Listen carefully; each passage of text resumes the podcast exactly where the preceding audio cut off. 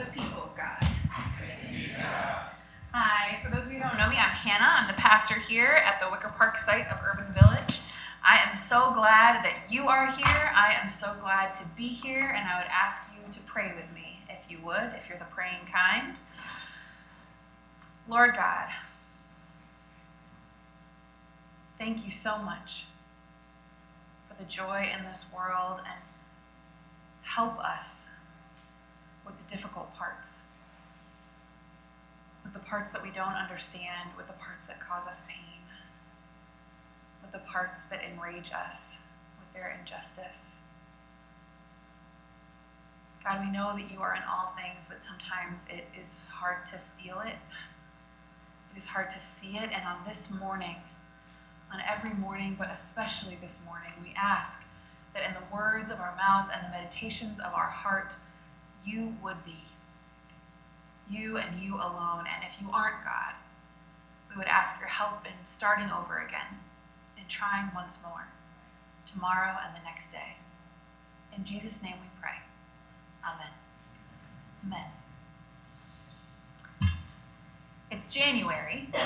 Um, it's January, which means that it is a month of thinking about what it means to be alive, what it means to live a good life, what it means to live the life that we want and the life that we intend.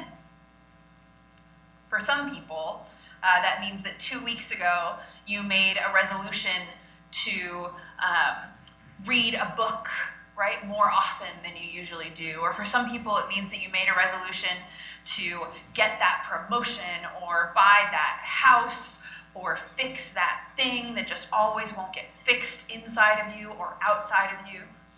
Maybe you made a pledge uh, to an extraordinary commitment to the gym or an extraordinary commitment to your values. Uh, and uh, plenty of those are good things, right? Plenty of the things that we pledge, plenty of the things that we try, plenty of the things that we want to find in our life, those are good and helpful and loveful.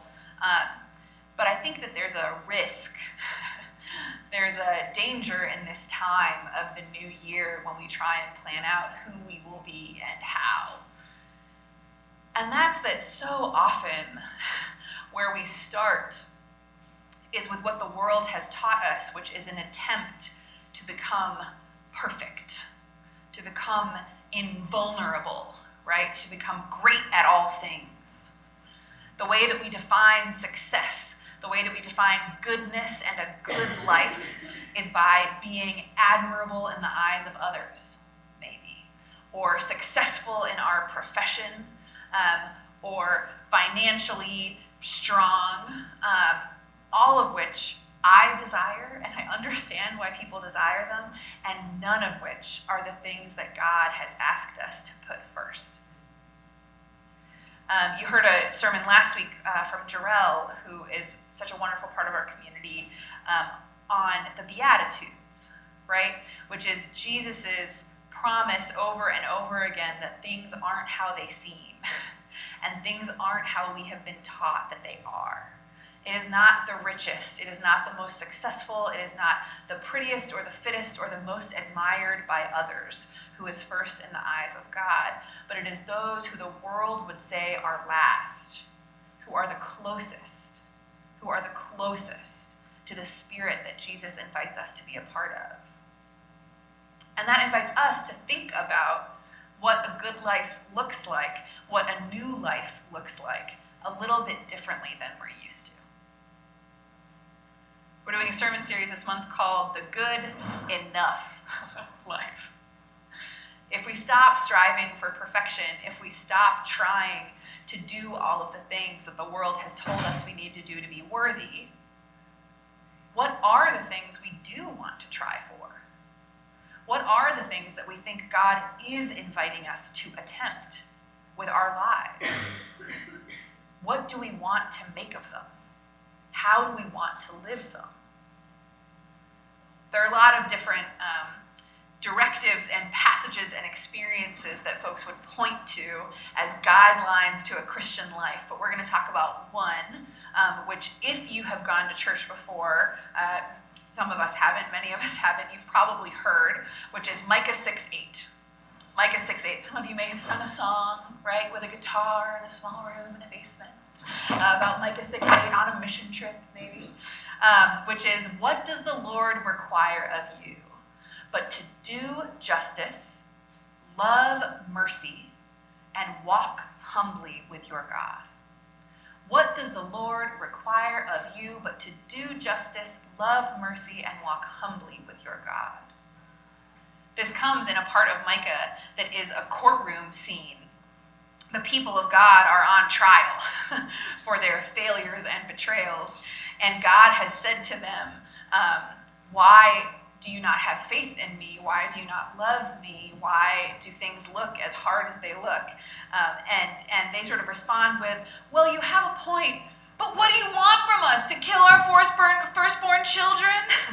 They're sort of like the whiny teenager, right? Who's like, you know, dad is like, You didn't do your geometry homework. And they're like, What do you want from me? To be perfect all the time and to like fix your whole life, right? They're like, they're overreacting a little bit. Um, they've, they've gotten a little melodramatic. Um, and God says, No, here's what I want from you to do justice, to love mercy, and walk humbly with your God. I am asking nothing of you that you cannot do. I am not asking you to be perfect. I am asking you to do things that you are capable of and that will enrich your life and make it better. And here's what they are. The first one is do justice. Each week we're going to focus on one throughout January, and today it's do justice. What does it mean as God asks us to do justice in our Christian lives? There are a couple things I learned just from the way that it's phrased, right? It's not um, embody justice, be the person who is never, you know, like you shut off all your relationships with the unwoke and you like never consume anything that isn't vegan and you are like perfection abounding. It's not embody justice, it's do justice.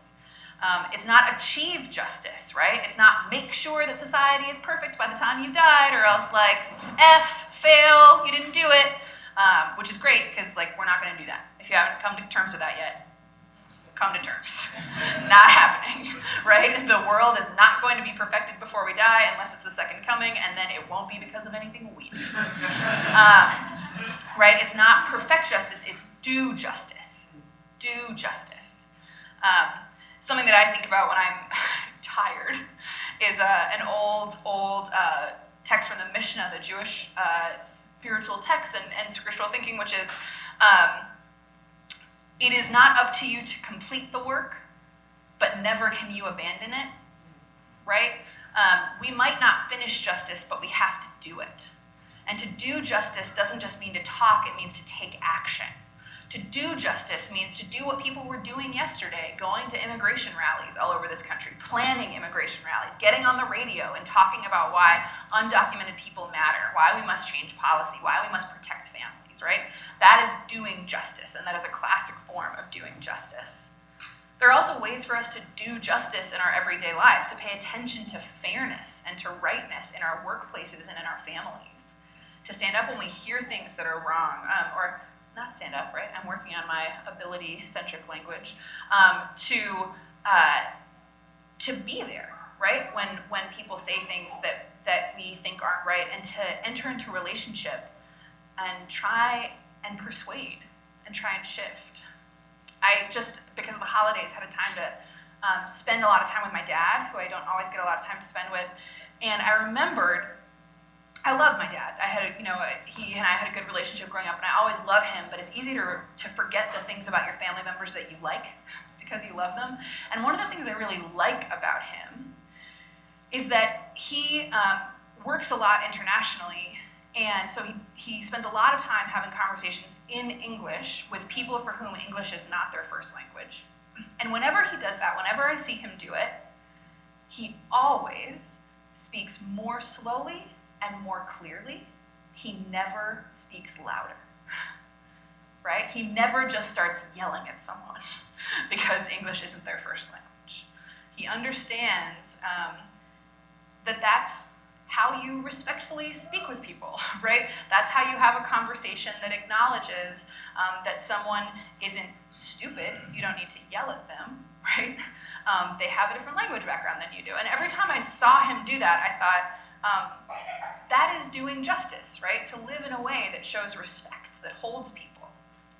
We want to do justice in our lives, from the ways that are small to the ways that are big, from the ways that are bold to the ways that are quiet. We want to do justice. But how, you might ask, um, in our current environment, in a political environment where we are constantly hearing whole groups of people maligned, where every day it feels like some new giant scandal has arisen, right? You might be sort of feeling like an overflow of injustice is coming towards you.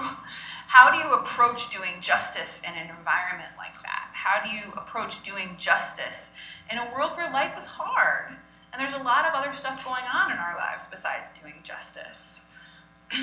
that's where we look to the scripture that we read today, um, the passage from Luke, which is often referred to as the, the parable of the persistent widow.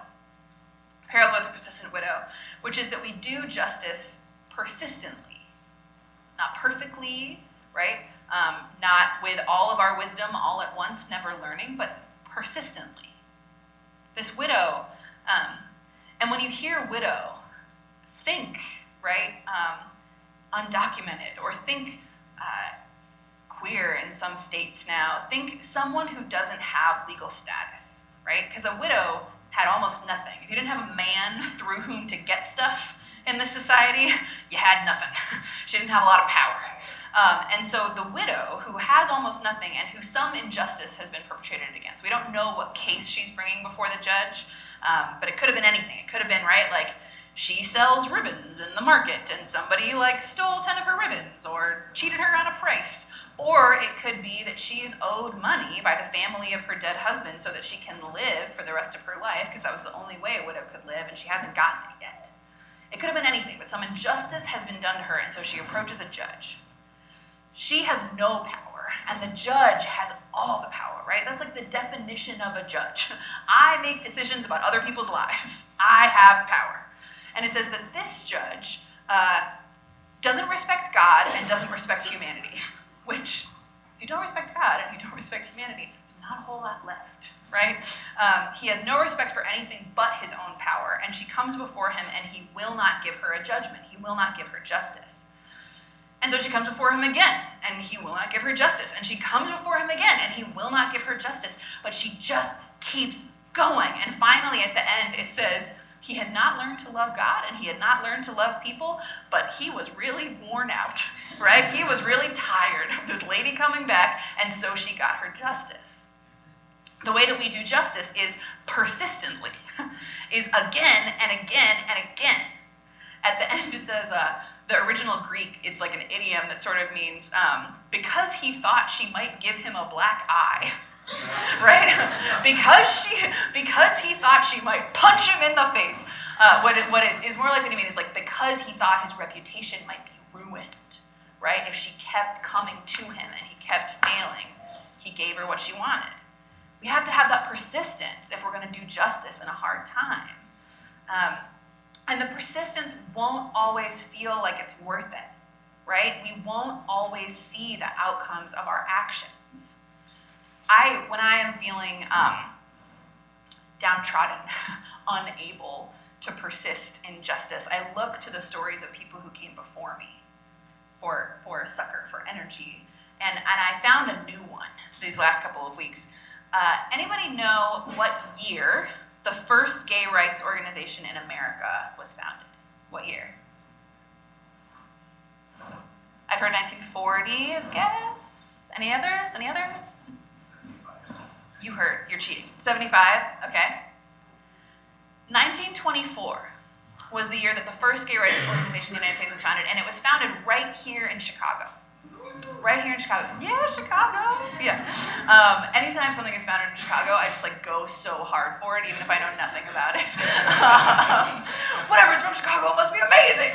Um, and uh, it was founded right here in Chicago. Founded in 1924 by a guy, uh, by two guys, and then five others who they recruited. Um, the first was a man named Henry Gerber, and he was a German immigrant to the United States.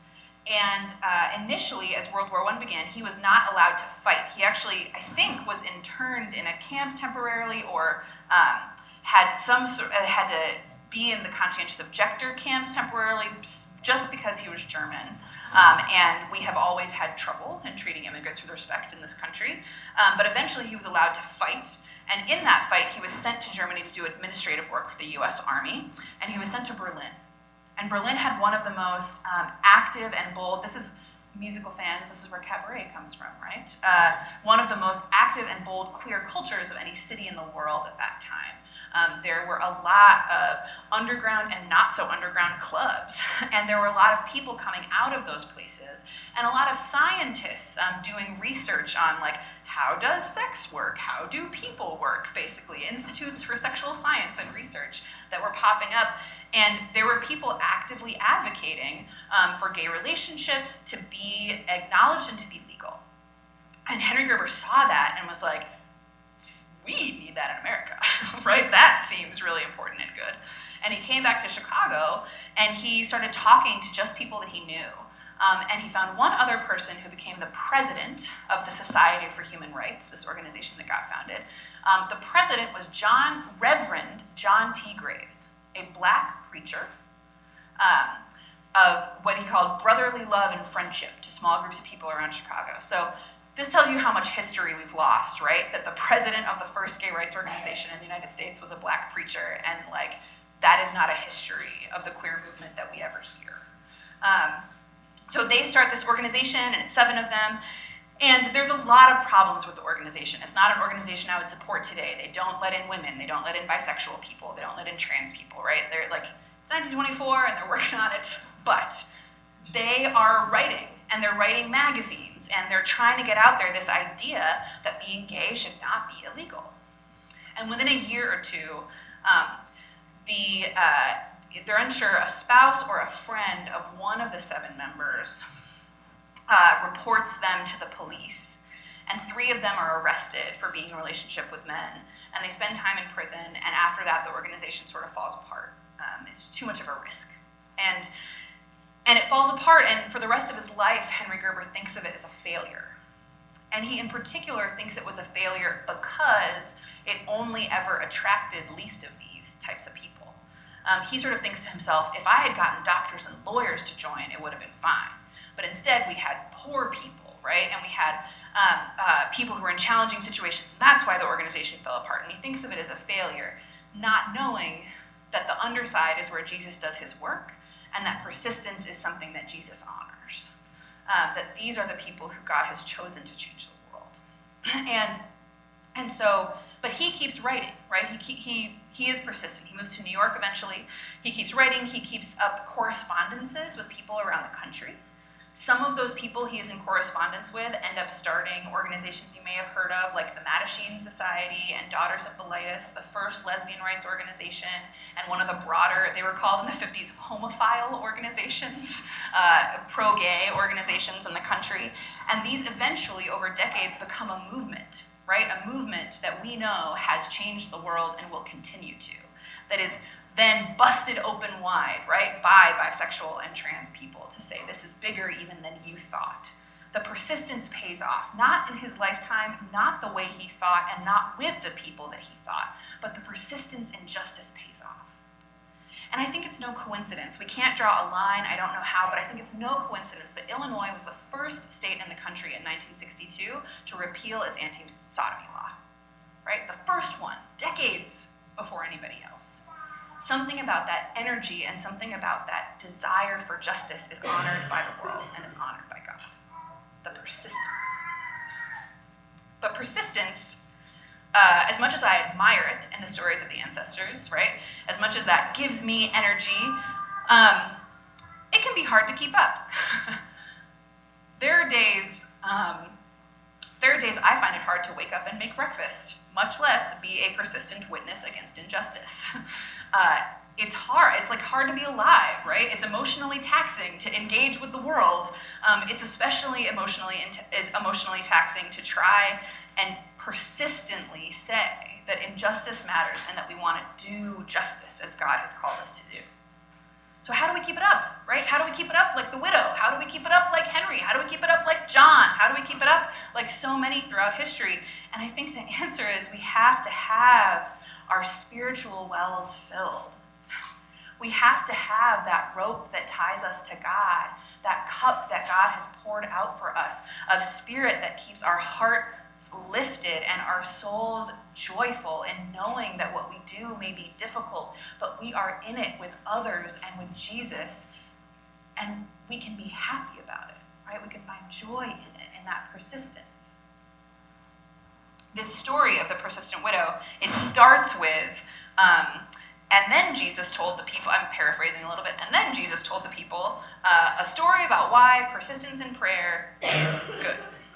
And so that means that throughout time, a lot of people have interpreted this story to be specifically about petitionary prayer, um, right? Like, if you go, to, and some of you may have gone to preachers and churches like this, and I, you know, I don't normally speak ill of my fellow people of faith, but like, don't trust this if you hear this. Uh, if you just every week go in and you pray for a bigger car, if you pray for a bigger house, right? Like, pray again and pray again and pray again, and God will bless what you name and claim, right? Um, and then people get really disappointed because, like, that's not how this works. that's not how any of this works. um, and and it's uh, and it's it hurts their faith. Um, that is how this story has been has been interpreted. But the other challenge with that interpretation, besides that's not how any of this works, is that what that would mean is that the widow is us, right? We have to try again and again, um, and then the judge is God but the judge is kind of terrible and kind of an asshole, and it's kind of hard to like figure out how that's God. Um, and so some people say, oh, well, if a terrible person can do it, then how much more will God do it? And I was like, all right, okay. Um, and then someone said to me, or, or, or God is saying that when we demand justice from those who are not offering it on earth, that is what prayer is. It's not an analogy for some other kind of prayer that happens in our houses away from everyone else. It's a story about a kind of prayer that God honors in us. That when we persist, that when we ask again and again, that is a way that we are praying to God for and with hope about who we are. That asking for justice, demanding justice, is a way of praying and doing it persistently is a way to disciple ourselves to the Jesus Christ who has given us so much. Uh, that person was not the first to talk about faith this way, and nor was the person I'm about to show you, but um, can we get the picture of Heschel up here? So, uh, this is another Chicagoan, which is great. Uh, so, many of you may know this picture. This picture is from um, the march uh, at at Selma. It was supposed to be from Selma, but was broken up for, for voting rights and civil rights. Um, and that's Martin Luther King Jr. in the middle. Um, and second from the right is Rabbi Abraham Joshua Heschel, who was a rabbi here who fought for civil rights throughout his ministry.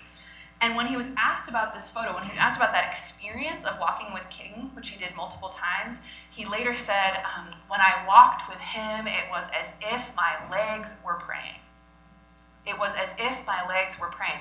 When we devote our lives to justice and mercy as well as devotion and piety, our legs are our prayers, our arms are our prayers, our hands are our prayers, and persisting in justice is a form of prayer that connects us to the deepest well of life that is the character and nature of a just, merciful God. Our legs are praying when we persist in justice like the widow. But we still need, right, like we need the we need the spiritual food to sustain. For our legs to pray, we need to be filled up, filled up with the worship music or the community, right? The people who hold us up when it gets hard, and filled up with a lot else. And that's why I want this second picture to come up. This is another famous picture of that same march at Selma. And this man in the front with the tie and the backpack and the trench coat is John Lewis. John Lewis, Congressman John Lewis, who has been um, acting politically now um, as an activist, right, as a congressperson, a sort of from within the system, um, trying to pass legislation for many, many years uh, from Georgia. John Lewis was recently gravely insulted by our president elect Trump as all talk and no action. Um, but this picture is just one of many that shows just the kind of life of action and persistent pursuit of justice that John Lewis has led. John Lewis has recently been an LGBT ally and an ally of the poor, but he started out as an activist in the civil rights movement, first with a Student Nonviolent Coordinating Committee, and then with bigger national marches like Selma, which he helped to organize. And he was an extraordinary leader, and he also, this day, um, there are more famous pictures of this day that I chose not to show, not to re traumatize people, but where he was almost beaten to death by a policeman. He thought that this day would be the end of his life. He thought that many days would be the end of his life because there were consequences for the persistence with which he pursued justice. Um, but there was something I hadn't heard about him um, before this week. I, I read an interview where someone said, You know, this famous picture of you, there's a thousand questions that you have answered about um, what called you to be a civil rights activist and about the strategy that you had when you planned the march. But I have a question I think, I think you haven't been asked before what was in the backpack? right? You're, you're wearing this backpack. Uh, most people don't wear a backpack to a march. What was in the backpack? And John Lewis, over the course of his career in persisting after justice, of trying again and again and again, even when many of the voting rights he fought for still cannot be guaranteed for black Americans in this country or are being rolled back, he was arrested 45 times. He was arrested 45 times. So he'd been arrested a lot before this day and he knew what being in jail was like, right? Which, by all uh, accounts and reports, is like pretty boring, right? And so he said, I knew I was going to be in jail that night. I thought I was going to be in jail that night, and so I packed my backpack with this an apple, an orange, a work of political science by a Harvard professor, right? You got to keep the mind sharp, know what's going on in the world, and a book of spiritual thinking by the monk Thomas Merton.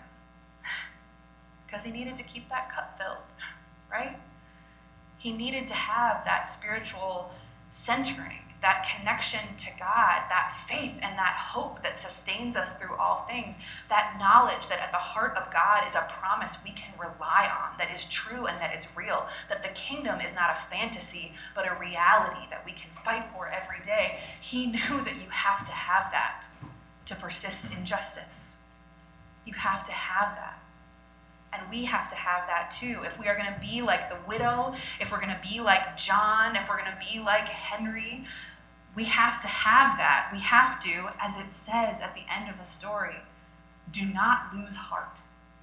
That's how Jesus ends it to the people as he talks about the persistent widow. Do not lose heart. I am with you. Do not lose heart. I love you. Do not lose heart. I am justice, and you can continue to fight for it with your legs or your arms or your mouth or your ears or your head, for those are forms of prayer when you persist in justice and my justice. And to keep us for that, I have one more thing that I want to share with you um, that has kept me connected to the radical hope that is God, to the extraordinary promises that are Jesus's, to the knowledge that persistence is worth it. And if you want to persist with us, I would invite you really strongly to come to the Martin Luther King Day rally tomorrow morning. Um, it's not just a rally for energizing and for hope and for community. It is all things, those things. It feels great. Um, it's also the kickoff of a year of fighting for the things that we spent the last year fighting for with Community Renewal Society, in some of which we had wins, right? Which is policing reform here in the city of Chicago, changing of tax laws in the state of Illinois so we can fund education and not more tax cuts for large corporations. We are going to do real work. we are going to pray with our bodies and pray with our hearts after we fill up our cups. So I would encourage you to come with us tomorrow. Um, if you need a little encouragement, to persist in justice tomorrow, to resist injustice. Oh, yeah, injustice. There was a space in the first sentence, there wasn't in the second. Um, to resist injustice as we come um, to a year where we will need it, to many years where we will need it, to a lifetime where we will need it, I give you this letter. Some of you may know Junot Diaz. Um, he wrote The Brief Wondrous Life of Oscar Wao, is probably what he's most famous for. A couple other books, they're all incredible. He's Dominican American. He's super, he's just so funny. just a really good writer. Um, but this is a letter that is not funny. It just like makes me cry every single time. that he wrote, I think, to his sister, maybe his cousin, um, after she had spoken to him the day after the election. Uh, and then he published it in the New Yorker.